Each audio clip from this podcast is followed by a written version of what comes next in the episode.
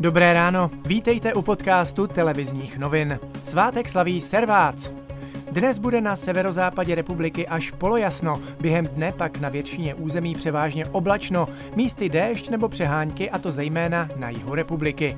Nejvyšší denní teploty vystoupají k 10 až 14 stupňům Celzia. Teplota v tisíci metrech na horách se bude pohybovat kolem 5 stupňů. Nové epicentrum nákazy COVID-19 hlásí Olomoucký kraj. Podle hygieniků se nákaza šířila mezi zaměstnanci malé mlékárny v obci Otinoves na Prostějovsku. Provozovna je momentálně uzavřena. Až dvojnásobně podraží od příštího roku malé zásilky do 500 korun z Číny.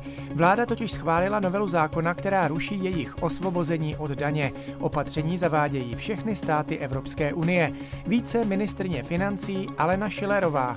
Pokud přichází zásilky ze třetích zemí, tak doposud byly osvobozeny v hodnotě do 22 eur od DPH.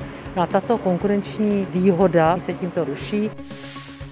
Ekonomická krize způsobená pandemií doléhá i na letecké společnosti. Příjmy skupiny Smartwings, která organizuje většinu letů v rámci České republiky, jsou téměř na nule.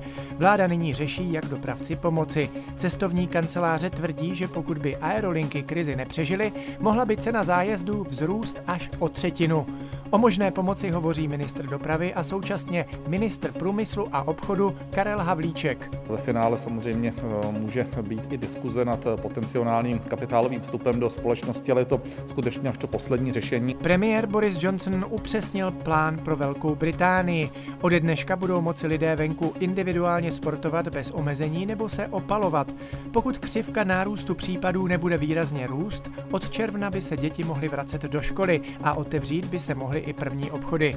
Restaurace a další veřejná místa pravděpodobně přivítají hosty nejdříve v červenci. Fotbalové fanoušky potěšila zpráva, že se Česká Fortuna Liga znovu rozeběhne, a to od 23. května. Dohrávat se bude v červenci. Včera to schválilo ligové grémium. Zápasy budou provázet i bizarní opatření. Týmy například nebudou na hřiště nastupovat společně a hráči si ani nepodají ruce. Každému bude navíc před zápasem změřena teplota.